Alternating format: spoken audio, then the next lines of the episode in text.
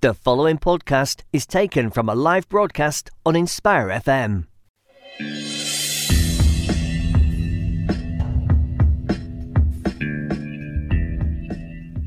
Assalamu alaikum and welcome to the book club show on Inspire 105.1 FM. My name is Imrana Mahmood and today's the 18th of July and it's just turned 10 o'clock. I hope you have had um, a good morning so far. The sun is out, which is nice. I know we've had some spells of, of rain and some gusty winds, and I know a lot of people had to kind of change their plans, but hopefully, hopefully, we are leading into. Um, a good summer. Um, but I did see on the news just recently, we, what we've done, what's happened is we've been saved by this jet stream because um, I don't know if you've heard, but Europe is experiencing extremely hot weather. Um, and obviously, we can have a whole kind of conversation, I guess, about uh, the climate crisis. But just to mention that actually we are okay at the moment. So hopefully, we've got a bit of uh, mixed weather, but I guess we're used to that. Um, in this country.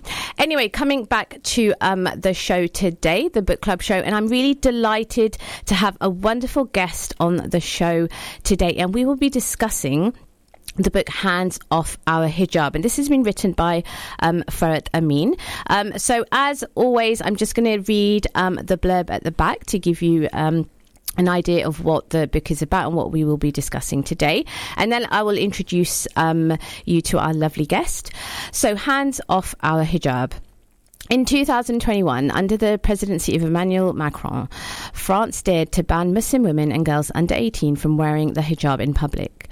What was the response from the liberal progressive world? Shameful silence. So, as believers, how should we react to this attack on our Islamic dress code? Why do non Muslim politicians and governments hate our hijab? How can Muslims individually and collectively support the challenges sisters are facing? I will tackle these questions in the book, and I believe we need to put liberal hypocrisy on trial. I sincerely want to help Muslims make sense of the challenging situation and take back control of the narrative, but not on their own terms, on Allah's terms. Inshallah, I pray this book will help you make sense of the world right now so you can move forward confident and comfortable in your hijab. It may seem like our enemies have the upper hand, but we have Allah on our side, the creator of the universe. Um, so I'm really delighted to be speaking today to the author of Hands um, Off Our Hijab, um, who is Farhat Amin. She's an author. Her books include Smart Single Muslimah, Hands Off Our Hijab, and Smart Teenage Muslimah. Um, via her books and courses, she promotes Islamic family values to Muslim women, amplifying the Islamic alternative to feminism and promiscuity. You connect with her by visiting her website www.smartmuslimah.com or following her on Instagram, which is Farhat Amin underscore UK. So, Assalamu alaikum, Farhat. How are you doing this morning? I'm not sure if you. Alhamdulillah. Oh, I'm good, well. good. You're able to hear Um, me. Okay, okay, good. I was just thinking there might be a bit of delay. Is the connection a bit? I'm wondering maybe if I should go inside. Is the connection a bit slow? It seems a little bit slow. I think there might be a bit of lag. So, um, yeah, that might be an idea, just so we haven't got like periods of silence. Okay, so shall we? How how should we do this? Shall we? Shall I I mean, we can carry on. turn off and then come back on again? Yeah, if you want to do that. I mean, I can talk a little bit about your book, and then we we could, you can kind of rejoin if you think the connection might be better in, a, in Okay, a then different yeah. place. Let, let's do that, inshallah. Oh, okay, fantastic. All right, Zakala, thank you. Okay then. Okay, so we'll just have um, Farhat rejoin just to make sure that we don't have any um, issues um, with the connection. Um, so, yeah, today we are talking about hands off our hijab, and I think it's probably quite a pertinent um, topic for us to speak about um, today. And obviously, as I've mentioned in the um, as was mentioned in the introduction itself and in the blurb. Um, a lot of the discourse around it has probably been primarily because of some of the, um, I guess you want to say, rules or some of the laws that have been passed in France in particular. Um, but obviously, how this has then gone on to um, impact um, across the, you know, across the board, really, even globally, that impact that it's had and how it's kind of filtered through. Now, personally, you know, I know that we're always having lots of discu- discussions potentially when it comes to Muslim women and their clothing, and especially hijab. It almost seems like it's become a bit of a contentious subject. And you know, I'm not quite sure why. I mean, for me, kind of personally, um, I mean, I, when I started wearing hijab, it was a very conscious choice. I was, I was a little bit older. I was already a teenager, and um, I think it was this idea that actually it's kind of a faith marker to me. Like how, for me personally, was I able to show that I'm kind of part of the Muslim faith, and you know I'm a Muslim, and you know just to show maybe how much. Um, my religion meant to me, I guess. So, you know, it was very much I felt like there wasn't so much um, maybe pressure to be a certain way. And I think what's probably happened is over the years, especially recently because of social media, um, you know, aesthetics play, you know, an important point. We have now lots of um, kind of influencers who are doing different, maybe like hijab tutorials or, you know, which is kind of amazing. You know, I think there's a lot of resource and a lot of positivity when it comes to, you know, social media and, and how we're able to use it. Um, but definitely, uh, along with some of the kind of positives, obviously, you know, the, the, there may be some negatives as well. And I do feel maybe as Muslim women, there is a pressure sometimes to, to look a certain way. Um, we're constantly being questioned, I guess, by people who don't share the same faith about, um, you know, why why we wear a headscarf or you know if you're wearing a headscarf why are you doing this other thing? And there's always there's there's sometimes this tension you know kind of I feel. But ultimately you know I think it's such a beautiful um, a beautiful testament yeah to to our faith. And you know I'm really looking forward to um, speaking to to Farhat, I mean, as soon as um, she kind of joins us um, back in the virtual studio, and if you are um, watching us, um, we are actually live on Facebook, so you can um, follow the link on Inspire FM. To, to kind of watch us there, or of course we're on various platforms, but you can obviously listen to um, Inspire FM via um, the the website as well. Um, if you want to, if you have any questions or comments for today's show, you can um, call on call in on 01582 481 822. We're also on WhatsApp, so that's 07779 481 822, and the website is www.inspirefm.org. Um, so let's go to um, and um, just say Assalamu alaikum. Walaikum assalam. Sorry about that. So, it's so nice to be on to speak to you. No, thank you so much for taking the time out and, and just speaking with us. Yeah, no, I'm really looking forward to um, our discussion. And I guess maybe just a starting point really is um, why this particular book and kind of why now? What was the, I guess, ins- yeah, I guess inspiration to, to write, write it?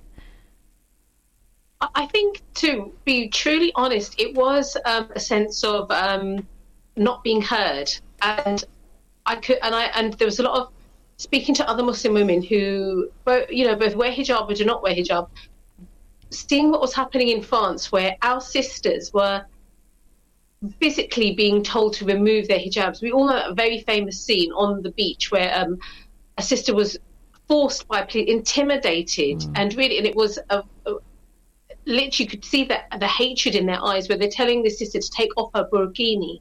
You know, she's with her family, she just wants to have a nice day out. And and then when these new laws were introduced over the past few years where um, girls who were my daughter's age, I used to be a teacher, so I used to work in high schools. And, you know, seeing girls being told you have to either choose between your education or obeying your creator, you know, I found that so um, you know, I, I felt quite helpless in that I was thinking, what can I do to raise awareness about this? Because and as an author, I thought the best thing that I can do is write a book. That's my talent. That's what I'm going to do. So I began researching this whole subject.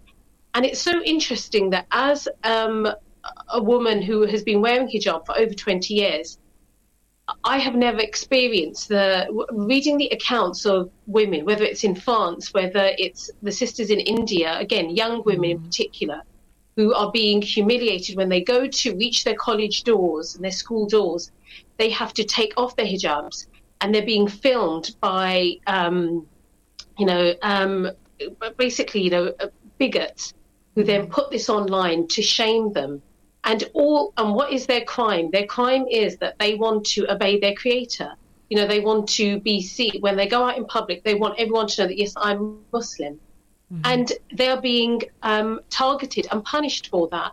So i thought there's a lot of in, in mainstream media i think we can all agree that the way muslims in general and then muslim women who are very visibly um, muslim are portrayed and targeted, whether that's through popular culture, where you know you've got these ridiculous shows like uh, The Bodyguard, where the main, you know, um, the main um, a terrorist was a Muslim woman in hijab. You know, she could have looked like my daughter or me or you, to be honest. And that's the image that is being given, spread very widely um, to, you know, your normal, average British, you know, Joe out there. That's the image they're being given on Muslim women. And then on top of that, there's this idea that we are somehow extremely oppressed when we are wearing our hijab and obeying our creator. So there's so many issues there regarding um, hijab. Uh, a lot of um, um, propaganda is a strong word, but I think many Muslim women we feel that we're the um, we feel the brunt of it. And so I thought, well, let's just write a book. It's not about this book isn't about um, you know hijab per se as you know uh, journeys that sisters go through. Alhamdulillah, there are many very good books written about that. This is more looking at the answering the question why. Mm. Why do we? Why are we made to feel like non-Muslim politicians, liberal politicians in particular, in the West? You don't get this in, you know, for example, if you visited South America, uh, and I know people who have, for example, women who have visited African countries that are non-Muslim, mm-hmm. they don't get any kind of hate on non-Muslims. They have no problem mm-hmm. uh, with you know women wearing hijab, doing you know doing things. But there's a particular problem that liberal politicians, the liberal media has with us. The problem mm-hmm. is with them, not mm-hmm. with us. Mm-hmm. And they are choosing to ban our hijabs. They are made, like as I've said, you know, um, be very negative and for a woman living in England, in the UK, in France, um, where, you know, in different countries, you know, for example, Switzerland has banned the niqab, in, mm. in Quebec, in Canada, they have, um, you know, as far as getting a job and wearing hijab, they've made it very difficult for women. I wanted to write a book that they would understand what are the causes, and rather than blaming Islam for the problem, which can sometimes happen, Mm-hmm. Um, but also in the, the, you'll see that liberals blame Islam for our problems. They'll, they encourage us to take it off, mm-hmm. you know. And I wanted to explain with the why, so that yeah. we can understand that. Think, okay, right. And well, now that I understand what their problem is, I'm not going to succumb to that, and I'm not going to feel sad about it, and I'm going to do something else. I'm going to turn to Allah and ask Allah to strengthen me and reward me for this um, difficult, challenging time that I'm going through. Yeah, absolutely. And I think you've done um, a really great job in your book, Hands Off Hijab, to really um, kind of encapsulate that that I guess you know um, tension between the fact that of course it's something really a personal choice and the fact that is between you know um, us and our creator, but then at the same time, like you said, there's you know so many across Europe which are literally criminalising um, you know mm. this this very uh, act of, of, devotion you know to, to our faith and um, really early on uh, in your book, so you say that and surprisingly, the lack of solidarity shown to Muslim women only reveals selective morality of the liberal progressive world. And obviously, you've just mentioned the fact that you know you feel that you know there's liberal um, kind of politicians in particular that have a certain problem with uh, kind of you know the, the visibility, I guess, of, of Muslim women. So why do you think this kind of selective morality even exists in the first place? Like, what what is it? Well, I'm going to very briefly explain what are the two pillars of liberalism because I do think mm-hmm. that is if we can understand that and grasp that, mm-hmm. everything else makes sense. So there's two fundamental pillars, and um, this is a big subject. So I, um, I apologize to anyone that I'm condensing it, but sure. for the sake of time. So there are two pillars. One is uh, liberalism. A fundamental pillar is secularism. That means mm. that when you you can believe in a religion, that's fine, but you keep it very private that that's what they if you live in a liberal state like UK, US and France, mm. that's how they want the citizens to behave. You can be a Christian, a Muslim, um, you know, whatever. This is mm. the theory, by the way. And they say that yeah, keep it to private. So you go and worship. You don't bring it into the public sphere. You don't. It doesn't get um, involved in the making of laws. And mm. for people, there shouldn't be these very pu- these public displays of religion. Mm-hmm. Um, and the reason why they have that is that because of their their past, which was um, you know so you had Catholicism. Um, you know this is the sixth, before the 16th century and, and on continuing into 6th century, 16th century. Sorry, mm-hmm. you had thinkers like John Locke who they felt that religion is a problem. And to be completely honest, for European history, Christianity and Catholicism in particular was was a cause of many wars. So they felt that, okay, we need to take religion out of politics, out of um, public the public sphere, and then everyone will be happier. Everyone can just get on. It doesn't matter what denomination you are. You can, you know, then we, we just leave Christianity out of it. And they had to replace it with something else. And what was that something else? It was reason. It was the, you know, the human mind. Human reason will decide laws, and we will. And they came up with this idea of human rights that every human being is born with certain rights. Mm-hmm. If you want to study it further, please look into John Locke in particular. So they, he, he was the founder of liberalism. So they had this idea so you be secular and you have human rights. Now, then the question is who decides what those human rights are? Now, back mm. then, those human rights of having liberty, i.e., having freedom and autonomy, and this idea of choice, being able to own property, that was just for men, men who of a particular age. So anyone who was, for example, they had servants and slaves. They weren't given those rights. Women were not given those rights. There was no so, so they had a very um, specific mm-hmm. concept of who deserves those rights. Mm-hmm. Now let's just fast forward to where we are now. You now have the idea where okay, you can again, you there are rights that exist, and they say everyone has a right to them. But in their mind, they have a problem with religion. So any rights that a religion gives people, and rights and responsibilities that um, are endowed by Allah for Muslims and for non-Muslims, to be honest, mm-hmm. they are not as important. You know, so oh, you know there is this idea they say that you know you have the right to practice your religion as you want to. You have the right to freedom of speech. Again, these are there are many other rights that they you know civil civil liberties, mm-hmm.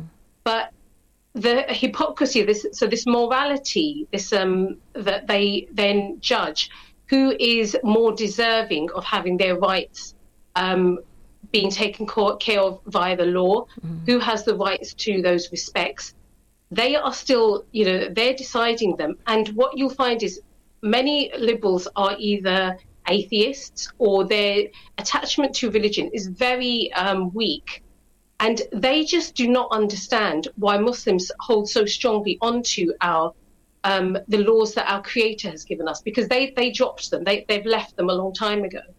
So there's this selective uh, morality when it comes to which humans are even more superior to the other. Because if we just take the example of France, that you see there is a lot of discrimination, specifically to to all immigrants but to Muslims in particular, because they do because because they colonized um, Algeria, they colonized mm-hmm. Morocco, mm-hmm. and then Muslims then moved to France, and they still see that we as the French people are more superior to these Algerians and the Moroccans who were our subjects, you know, mm-hmm. who we mm-hmm. governed, mm-hmm. and so therefore you'll find, for example, the way that they view the deaths of migrants, you know, in the boats, for example. Mm. That was a really glaringly obvious um, difference in, in the way they um, value human beings.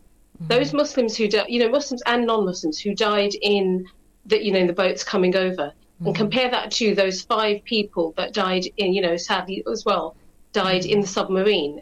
Mm. And we see this again and again, whether the way that the war in Ukraine is reported, mm-hmm. and when we see, for example, the war in Yemen, the way that's reported. Mm-hmm. So there is this selective morality. And I think we all feel this. We know this, but because we see it in the British press as well, that the way mm. that our, you know, any Muslim story is, is um, that involves a Muslim who's done something or been accused of doing something the way that is reported is very different to, for example, a, the way a non-Muslim mm-hmm. white teenager might be um, uh, reported on. And so yeah. we have to be aware of this and realize, okay, that's the way it is. I'm going to then, I'm not going to take it to heart. I'm not going to allow it to upset me. Mm-hmm. And I'm going to continue obeying my creator because it doesn't matter what I, what I do, they're never going to be happy with me. So mm-hmm. why bother trying to please them? Mm.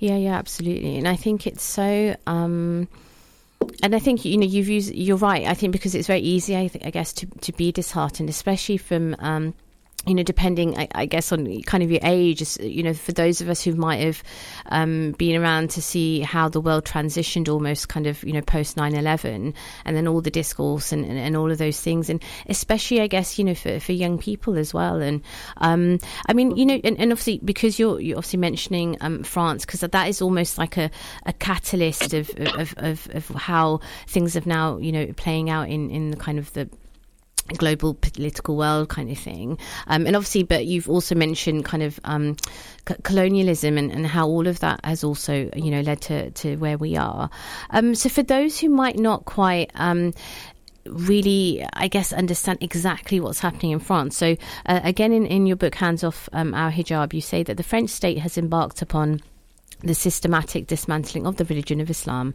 as practiced by the majority of the Muslims in the country. Um, so, could you just um, give us a bit of an idea of what is happening in France? And I know later on in the book you kind of use the term Inquisition as well. So, I'd like to just get uh, a bit of, um, yeah, just for our listeners to get a bit of background on that. Yeah, so it's quite shocking when you read, for example, there's an excellent article uh, in Middle Eastern Eye by um, Rayan Freschi, who mm he works with well he works he's part of cage and mm-hmm. he works in france um, looking it's a civil liberties organization where they document and um, uh, advocate for muslims who are being discriminated by the laws in france so for example since um, over the past year uh, and these are laws that have been introduced um, from uh, 2020 onwards mm-hmm. Um, the french government they are um, targeting masjids so they will um, go in and monitor the khutbahs that um, are being um, delivered, and they will say to the imams that they're they're saying particular imams. They'll say, "No, you cannot be an imam of um, this masjid." Um, mm. you know, whether that's through putting pressure, whether it's directly saying to them, pressurizing masjids and saying that to them, "We will close your masjid down if you speak about the issue politics, for example. If you speak about the injustices that the French government is do- via its new laws that it's introducing secular laws that's introducing to um, curtail the activity of Muslims. Mm. They have um, seized over five million euros in um, funds that belong to Muslim organisations and charities, mm-hmm. and it's done. These organisations are involved in nothing illegal. They have done. They they're not involved in any kind of violence. They are just charities, whether it's um, and for the other thing that they've done is they are monitoring schools and closing down Islamic schools. Mm. And again, this you have to ask why. That why is it that you say they say they believe in secularism, but they then go if um, they go against their own beliefs because mm-hmm. if for example and, and, what their aim is what we'll see that the aim is that they it's like they want to beat Islam out of the Muslims of France mm. and make them so scared and so and they intimidate intimidate where they feel okay i'll just it's just easier to give up my islam see or either i'll just mm. leave france you know mm. it's um mm. it and when in in the quran and i'm paraphrasing when allah says that you know what they say with their tongue you know the hatred they feel in their heart mm-hmm. is, is so much stronger than what they say you know via their tongue but in France, it seems like they'll say it by their what the what they feel in their heart. They they just say it, mm. and we we have to think. Okay, if you have your beliefs, so liberals believe in, in France. You know that, that very they have their French Revolution. It, they believe in. They say they believe in liberty, fraternity. Uh, you know, uh, and egalitarianism, but not when it comes to Muslims. Mm. And that just shows that actually that is um, your way of thinking is bankrupt because mm-hmm. it does it not remind us of the Quraysh in at the time of the Prophet mm-hmm. in Makkah, where mm-hmm. they harassed the Muslims, they tortured the Muslims, they you know boycotted the Muslims, and mm-hmm. why? Mm-hmm. All because they wanted them to leave their Islam. And uh, may Allah reward the Muslims in France because they're not giving it up. Mm-hmm. They're sticking. It's making them stick to Islam even stronger. And the Muslims who can't bear it, they're leaving. And Alhamdulillah, may Allah reward them for doing that hijrah to keep their Islam and it just what it just shows is that the the French way of thinking and that liberal, you know, and again, I'm not saying all the French people. It's a very mm-hmm. um, planned French policy, governmental policy. So, you know, mm-hmm. I have nothing against French people, and, and neither do Muslim, alhamdulillah. But it just shows that they have lost. When you have to resort to police violence, and we know that the killing that just happened of um, mm. this young young 15 year old, um, again, what does that show? You have to um, resort to violence to stop Muslims from their way of life. Mm-hmm. It just shows they are defeated, and we should feel well. That shows that we do have the haqq, we do have the truth, and even in you know during difficult times, we always have to think. And I and I was um, speaking to a sister who moved from France and she moved to UK, and she said, you know, she goes, maybe that will have been my key to Jannah that I held on to Islam, you know, uh, like a hot, it was like a hot coal, like it's mentioned in the Hadith, and I held on to it. And she goes, even though it was really hard, she goes, I'm happy I did because her, she goes, or then what will we give to the next generation? So yeah. th- that's just a snippet. But like I said, just go online, uh, go to K- the Cage website or go to Middle East Eye and you can find out more uh, details about what's happening. Yeah, no, definitely, and I think you know it's important that we're able, we're aware of what's going on, and we're kind of doing our own research as well. So we are heading heading over to. Um, very shortly. Um, we'll continue our conversation with Farhat Amin about her book, Hands Off Our Hijab. Um, and in the meantime, obviously, grab yourselves uh, maybe a tea, coffee, biscuits, or whatever it is that you might like. And we'll be back in a few moments. Assalamu alaikum. Assalamu alaikum, this is Atif Nawaz. Listen to Inspire FM shows in your time by heading over to inspirefm.org or listen on Apple Podcasts or Spotify.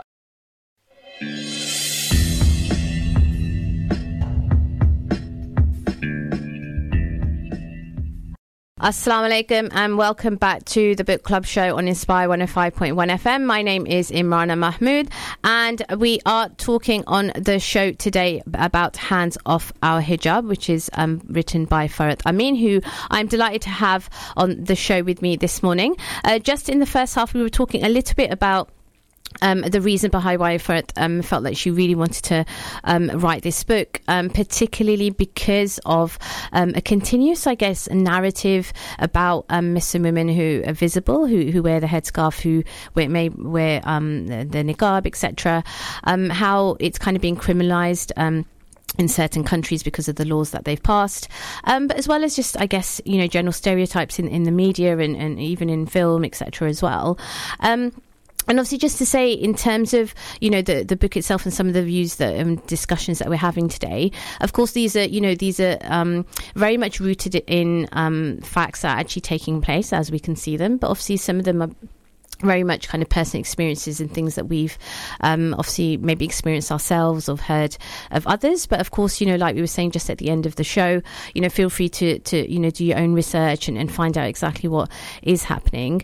Uh, but primarily, I, you know, I'm hoping that today's discussion will be kind of a catalyst for um, the Muslim community in particular to really, um, I guess, have some solidarity with each other, that we're able to understand that actually, in order to be um, visibly Muslim in particularly, or any kind of, I guess, outward shows of, of, devotion to our faith, that ultimately it's something between, you know, us and, and, and, Allah as our creator. And that is obviously kind of the spiritual aspect that we really always want to kind of focus on. And, um, you know, that sense of love and compassion for each other is, you know, definitely very important. Um, so just to welcome Farhat back on to um, the uh, show, and obviously you can watch us on Facebook Live as well. Um, so Farhat, just coming back to um, the book and some of the discussions that we're having, and you've kind of mentioned obviously the the kind of colonial history, um, not just with France. I, I, I, guess you know, of course, even you know in the British context, that's still something very very valid. Um, and you do actually talk a little bit about um, some of the history and how some of the laws that have passed. And um, I guess what I found quite interesting is so there's one quote where you say, hypocritically, Cromer founded and presided over the Men's League for opposing women's suffrage in England. So, this part of the book, you're just um, obviously exploring some of the, the history and some of the people that have been involved in the past and how you know certain laws have come to pass. And i guess this kind of really evident double standards that exists. And it just made me think i guess that why do you think despite the fact that we can see it's probably quite um, explicit in terms of these um, contradictions that people sometimes failing to recognize some of maybe the hypocrisy. And you, I know you mentioned a few names, you know, in terms of some um, kind of well-known personalities. So yeah, like what is stopping people seeing that kind of pattern? I think that we don't know our history, and I include myself. Mm-hmm. Because at school, we're not taught the history or the colonial past of Egypt or India or any country, to be honest. Mm-hmm. The, the history that we're taught, you know, I took GCSE history and I would have loved to take A level, but the history that we're taught will be uh, it's, you know, there's a saying that the the, um, the victors always write history. So, in if you go through the education system in the UK or really in Europe, you'll get a very European version of what happened in, for example, um, Egypt. So, what happened in Egypt when the British colonized and occupied? Someone, one of the people that was in charge was Lord Cromer, and when he was there, he uh, there were um, uh, writing. You know, he wrote books and he encouraged the writings of, of um, books about Muslims and Muslim in particular. And he, um, when he was back in the UK, he was against women receiving the vote. He was against the suffrage mo- movement. He was very vocal and in, even um, put money and put his support into stopping women in the UK. So these are English, you know, British women. He didn't want them to have the vote because he just felt women were, um, you know, that they shouldn't vote. They shouldn't have a choice in, for example, the who the who represents them in politics. Mm. So hmm. he's, he was he was against that in the UK. But when he went to Egypt, he publicly pretended that he cared about Muslim women, that he cared that they that they should be liberated, and he very strongly advocated that Muslim women should remove their hijab in public. Mm. And you and the thing is we were I would I didn't know about that until I started to research this book and look into uh, well what happened in you know in certain Muslim countries when it came to you know the Muslim women. For example, in Algeria, the French they would um, they were brutal not to, to all the Muslims of Algeria, where they um, they were there were mass killings of men and women, and to get to the men in particular, they would have this public um, uh, taking off of women's hijabs. They would um, kill Muslim men, their husbands, and put the women into brothels and again and parade them. And they would take photos of them. There's you know books written about this where there were photos of women in um, you know undressed, and these photos would then be sold as postcards in France. And you just think when I read it, I was um, I was extremely, you know, I was just shocked that how could they have, they have got away with this? How could they have done this?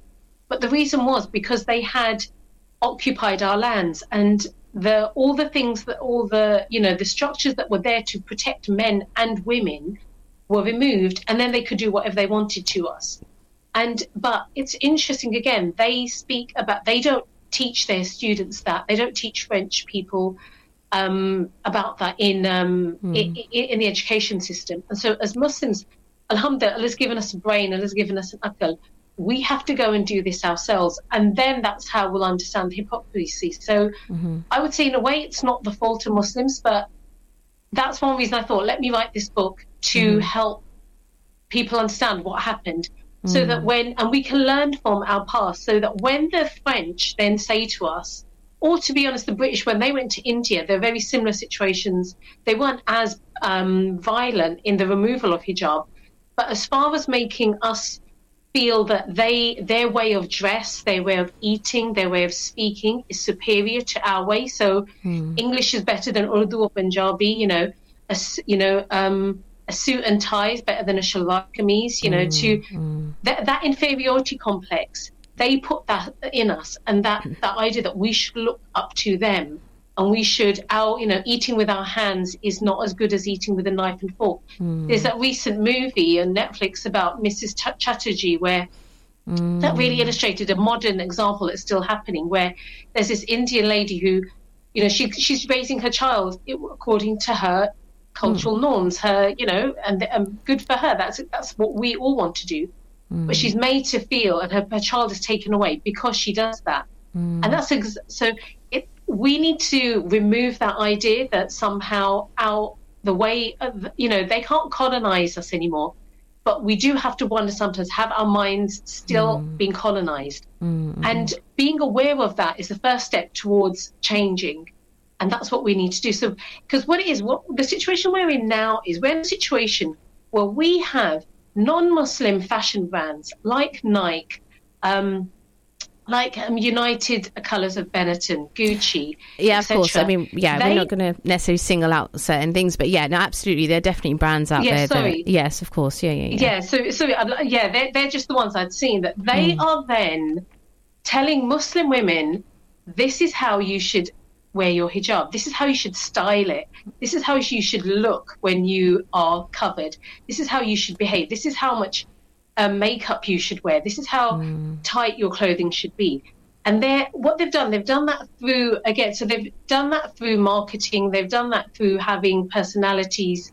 supporting these brands and so they're redefining and then telling us, here you go, this is how you should wear hijab. And if we're not careful, we will believe them. And we have to think, why? Why would we allow a non Muslim brand who just wants to make money out of us? Let's be completely honest. Their, their purpose is to make money, is to sell us their clothing. But they think they have, again, here's the audacity where they think they can tell us how to uh, to cover. You know, we wouldn't accept that if a brand suddenly started to tell us redefine the way we pray or redefine the way we do uh, go to Hajj. We would say absolutely not. We'd see it a mile away.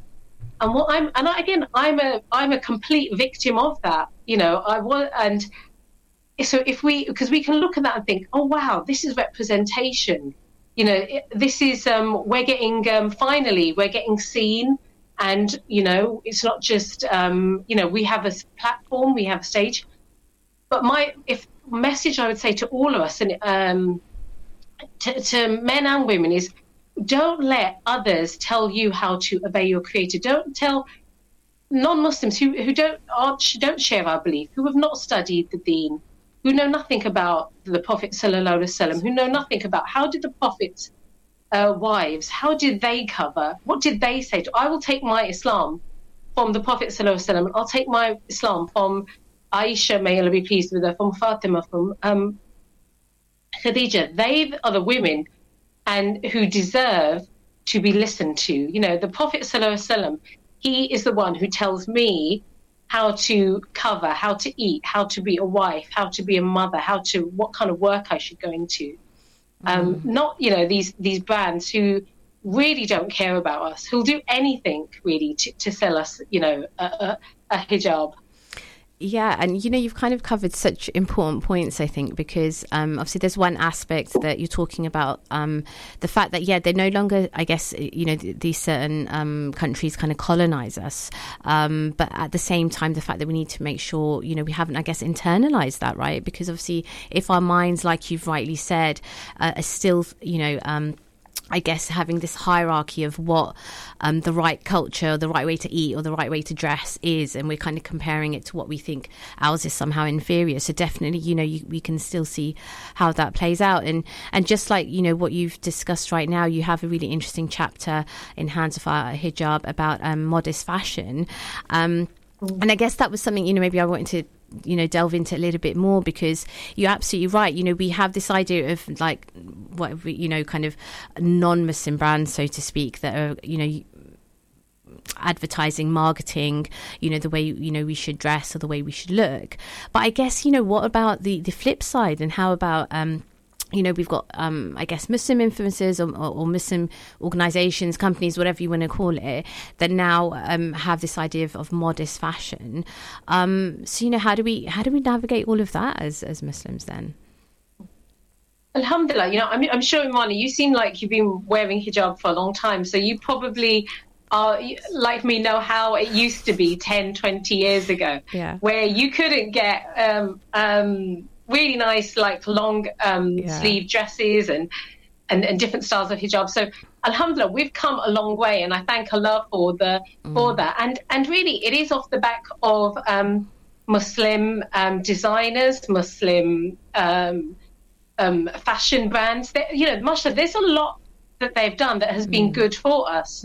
You know, I, I lived in Turkey for a while, and um, it's so nice when you go there. It's so easy to be a Muslim woman, as in you don't feel any. It was a real breath of fresh air that no one is looking at you. You're just you're just a you can be a Muslim. You can dress as a Muslim. Um, che- people, Alhamdulillah, people treat you. Men are. This is even like when I think of um, Muslim men treat um, Muslim women with so much respect. Uh, I, I really felt I can't um, uh, I, I over uh, emphasize the the peace of mind I felt as a Muslim woman in in Turkey. You know, and I'm sure there are Malaysia's probably very similar. I'm sure there's lots of many Muslim countries where you know it didn't matter whether you were in niqab or as I'm wearing it. You know, whichever way you were covered, um, you never felt. I never felt unease. Alhamdulillah. That's just one. And and the thing is that then the to be able to go into any shop and find clothes that fulfill the requirements um, of um, what Allah has, you know, what the Quran and Sunnah say is very easy. Again, uh, we know the struggle of, of you know, it's, it's too see through. You know, the sleeves are half sleeve. You have to get some kind of undergarment. It, It's all. It's like a. It's it's a. It's a big hassle. And so, alhamdulillah. So this idea of modest fashion, alhamdulillah, I think it's really good. Mm-hmm. Alhamdulillah, that you just what because what's the opposite? You know, I can know that promiscuous mm. fashion is the opposite. The mm-hmm. idea that a woman um, and young women and girls as well, it's filtered out of that. Somehow you should sexualize yourself when you go outside, and it's a this is a problem that Muslim and non-Muslim women feel that when we dress, it's for not just for the purpose of utility and practicality or just wanting to look nice. Somehow you should be wanting to attract the attention of the opposite sex. That somehow that gives you more value. And that if you are not doing that, you're frumpy. You're not as um, uh, you're not as interesting. And that is such a bad that's such a bad impact on women's mental health, on their well-being that they always constantly are wanting that attention. And we know in Islam that is forbidden. And and we and we and and the thing is that and that leads to um, women then um, going to lengths to alter their appearance to, especially you know I was listening to a um, uh, account from a, a, a sister who was saying that when she was younger she didn't have a um, um, strong family. Like people weren't there to, her father wasn't there. Um, so there was no one there to say to her, you know what, you should, um, you don't need to dress like that to get the attention of boys because those boys or those men, they don't value you. You are just, and this is her was, you're just a piece of meat to them. That there's something they want from you, and once they've got it, they will drop you like a sack of potatoes. And she saying, so she would, to get attention, she would dress very provocatively. And then she goes, I would get that attention. And then she goes, and that's what would happen. They would just, they didn't have any respect for me. This is her saying that again. I, I'm, and then she goes, once she became Muslim, she goes, I took control of, she goes, it took time, but she goes, it took control of uh, my appearance and realized that actually Allah knows what's best for me. She goes, and then she goes, then my self esteem, I was no longer dressing for men. She said that she goes, and boys. She goes, I was, she goes, I felt better. She goes, I valued myself and I wouldn't just give everything of myself to them. So that is what we have to, you know, are we, if we, we have a choice, we, and everything is a choice ultimately, and those choices we make will either grant us Jannah, which will be for eternity, or they, they will grant us unhappiness in this life and the next. So to be able to have access to clothes that um, fulfill the requirements of hijab is brilliant. And, you know, may Allah reward all the influencers who do that uh, and help their sisters, um, you know, inshallah. Yeah, and it's such an important, you know, I think definitely a point to make because all I can keep thinking is even it happens now, you, you go into a shop, you think, oh, that's such a lovely top or a beautiful dress, and then you turn it around and it's completely backless or something. the you back- know, the back is gone. there's a whole piece of fabric that technically should be there and it's not. So, um, no, no, hundred percent. Alhamdulillah. You know, you, you're right. You know, the the struggles. I think when yeah, when I was younger, in terms of having to go like clothes shopping and and even now, like especially. um trying to get into fitness and again i know we can talk a little bit about capitalism and, and obviously like the muslim pound and how you know organizations are kind of i guess um uh, taking advantage of that but at the same time no you're right you know there, there's so much out there alhamdulillah um but the, you know what was me i was thinking as you were kind of speaking and you know, we do get a lot of um, conversation about obviously freedom to choose. And of course, that's really important. And I guess, you know, when it comes to hijab specifically, everyone is on their own journey. Um, but it did make me think so, because, for example, you know, um, uh, one part of your book, uh, you mentioned that, um, like therefore in Islam, family members can advise and correct each other um, when they see their loved ones choosing to disobey Allah. Because obviously, ultimately, as Muslims, you know, the constant reminder. I mean, I give to myself every time, you know, if I am being kind of present in my action, is the fact that I'm putting on my hijab, I'm leaving my home, you know, and it's out of my love for Allah, and you know, it's it is part of my faith and I always, I guess, try to hold on to that quite strongly. But I guess I'm thinking, you know, what if this idea of advising and nasiha, you know, it kind of sometimes I see takes a little bit of a negative turn. And, you know, it can sometimes lead to people, um, even I guess with the best intentions, whether it's family or friends, uh, almost bordering like policing, like no, and it becomes a very negative experience for maybe um, Muslim women. So I guess how how you know is I guess I don't know what my question is. I'm getting, thinking how do we navigate Well, all of that, you yeah, know, so it I- doesn't I go to an understand what you're extreme. Yeah. Yeah, yeah, it is. You're absolutely right. It is a problem, and I, and um, young women do feel this more. I, I do think there is um, a level of um, scrutiny that is is put on wi- young women um, more than the more than the boys in the family, and. I think what we have to do, because I've written a book called Smart Teenage Muslim, and I, and I look, look into this even further. But this is really for all of us, but parents in particular, that we have to think very carefully about how we're parenting. Uh, and for aunties and uncles, and even grandparents, we have to think before we speak. And what we have to think about is what, how did the Prophet sallallahu alaihi wasallam give give advice? How did he teach um, the younger generation around him? But he was the Prophet sallallahu alaihi so there were older generation, every all ages he was speaking to. And have we taken the time to study his life? There's an excellent book by um, it's um, um, about the seerah that's out. It's uh, Yasser um, it's the seerah of the Prophet Sallallahu Alaihi I'm currently reading it, and it's such a good refresher to keep reading the life of the of the Prophet Sallallahu Alaihi If you never have written read a book about his life, Wasallam, please do so because you will see how he interacted and um, gave dawah, gave nasiha to people. And that has to that if we say we believe in the Prophet Sallallahu Alaihi Wasallam, we have to follow his example. So, and when we do that, you we will see that when he did not, Oh, I think I've just lost a bit of connection. So he he didn't um he wasn't harsh with um people when with young people. He wasn't. He didn't verbally abuse them, as in shouting. You know, astaghfirullah. He would never swear at his children or swear. You know, even to even when they were doing something wrong. You know, there's an example, just a quick example, where the, a man came to the masjid and he um, he urinated in the masjid, and wouldn't that just blow our tops if that happened in front of us? But the Prophet sallallahu alaihi wasallam, he didn't do that. He he, he the the you know the the filth was washed, and he spoke to the man you know, like, and mm. because, and that's just one example. There are many examples of people very harsh. There's an example, a funny one, where um, a, a non-Muslim was rude to the Prophet Sallallahu Alaihi Wasallam, and his wife Aisha, may Allah be pleased, with, was standing next to him, and she got angry and told mm. them, "How dare you speak to the Prophet Sallallahu Alaihi Wasallam like that?" And the Prophet turned around and said to her, "It's okay, calm down." And he said to her, "If you're harsh, it mm. will turn people away from Islam." It- And so, and then he spoke to the man. Mm-hmm. So we have to think, you know, when our children go to school and when they're watching watching Netflix shows or speaking to youth workers or therapists or their teachers at school in particular, because of high school, everything is explained to them very calmly. You know, mm-hmm. they're told, you know, you can do what you want. You mm-hmm. know, you have a choice. You know, um, especially in the PSHE lessons, everything is presented very calmly. No shouting.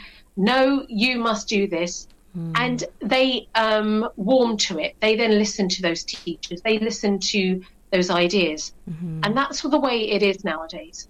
So, hmm. however we were taught Islam, whether it's the way we were told to pray, to fast, to wear hijab, to respect our parents, you know, hmm. this think twi- you know, some of it worked, some of it didn't. Mm-hmm. But the way thing that you have to manage and talk to your children now is you have to be very calm. And when you're going to give advice, you have to be very calm and listen to what they have to say. Mm-hmm. Listen to understand why are they having a problem with something you're saying, mm-hmm. and then you just talk about it. You don't demand it. You don't shout and scream it. Mm-hmm. You know, definitely you do not hit them because I have been not been able to find one example where the Prophet ﷺ mm-hmm. was violent towards his children or to his wives or advocated that violence mm-hmm. to um, you, you know as in to, to any member of his family mm-hmm. and this is something that we have to stop doing as a mm-hmm. community mm-hmm. you know um, other communities do it as well it's not it's not like it's just a muslim problem i know in the media they like to say that but yeah. it's definitely not it's more of an issue with the individual you know it's some kind of anger issue they have got mm-hmm.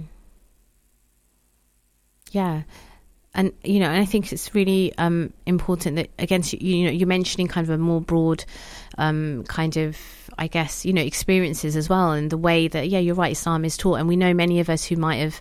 Um, you know, gone to, you know, madrasa or, you know, masjids and, you know, um, when we were younger and how maybe some teachers um, used to, yeah, I guess, you know, their, their, manner of teaching maybe wasn't necessarily something which was um, kind of a, a, positive experience, let's say, you know, for, for some people. Yeah. Um, you know, but, you know, alhamdulillah, for me, you know, I, I mean, I, I used to enjoy it and I guess I tried to take the same approach, you know, with my children. And, and again, you're right. I mm. guess because we are in, um, you know, uh, living in the West, of course we're, a minority. And again, you know, the the the strength or the, the strong relationship we have with our faith does mean, you know, we're, I guess, viewed sometimes a bit differently. And, you know, again, it comes back to the, you know, the hadith that Islam started as something, something strange. It will end as something strange, you know, and blessed be the strangers. So, you know, I think it's such an important um, thing just to always have our, you know, relationship with the Prophet sallallahu alaihi wasallam and, and to keep to, uh, keep to our strength and look at the stories of the Sahabas, especially, I guess, you know, as Muslim women, and obviously your book being, you know, about hands off our hijab, and yeah, look at uh, the the women around the messenger, you know, sallallahu alaihi as well, and kind of we take a lot from them. Um, so thank you so much, um, for today. It's been an absolute pleasure um, speaking with you about hands off our hijab, and I know you've got other two other books which you mentioned, which is Smart Single Muslimah and Smart Teenager Muslimah. So definitely, I'd recommend um, our listeners, you know, grab um, copies for, for all of them. You know, pass them um, on to, to younger people as well. Um, so inshallah, we will be back. Um, hopefully, I'll be back um, in another couple of weeks with a new book and a new guest. In the meantime, please do keep us in your du'as, and we will see you very soon. Assalamu alaikum. Thank you for listening to our podcast why not tune in to our live stream at inspirefm.org and follow and subscribe to our social media platforms at InspireFM Luton.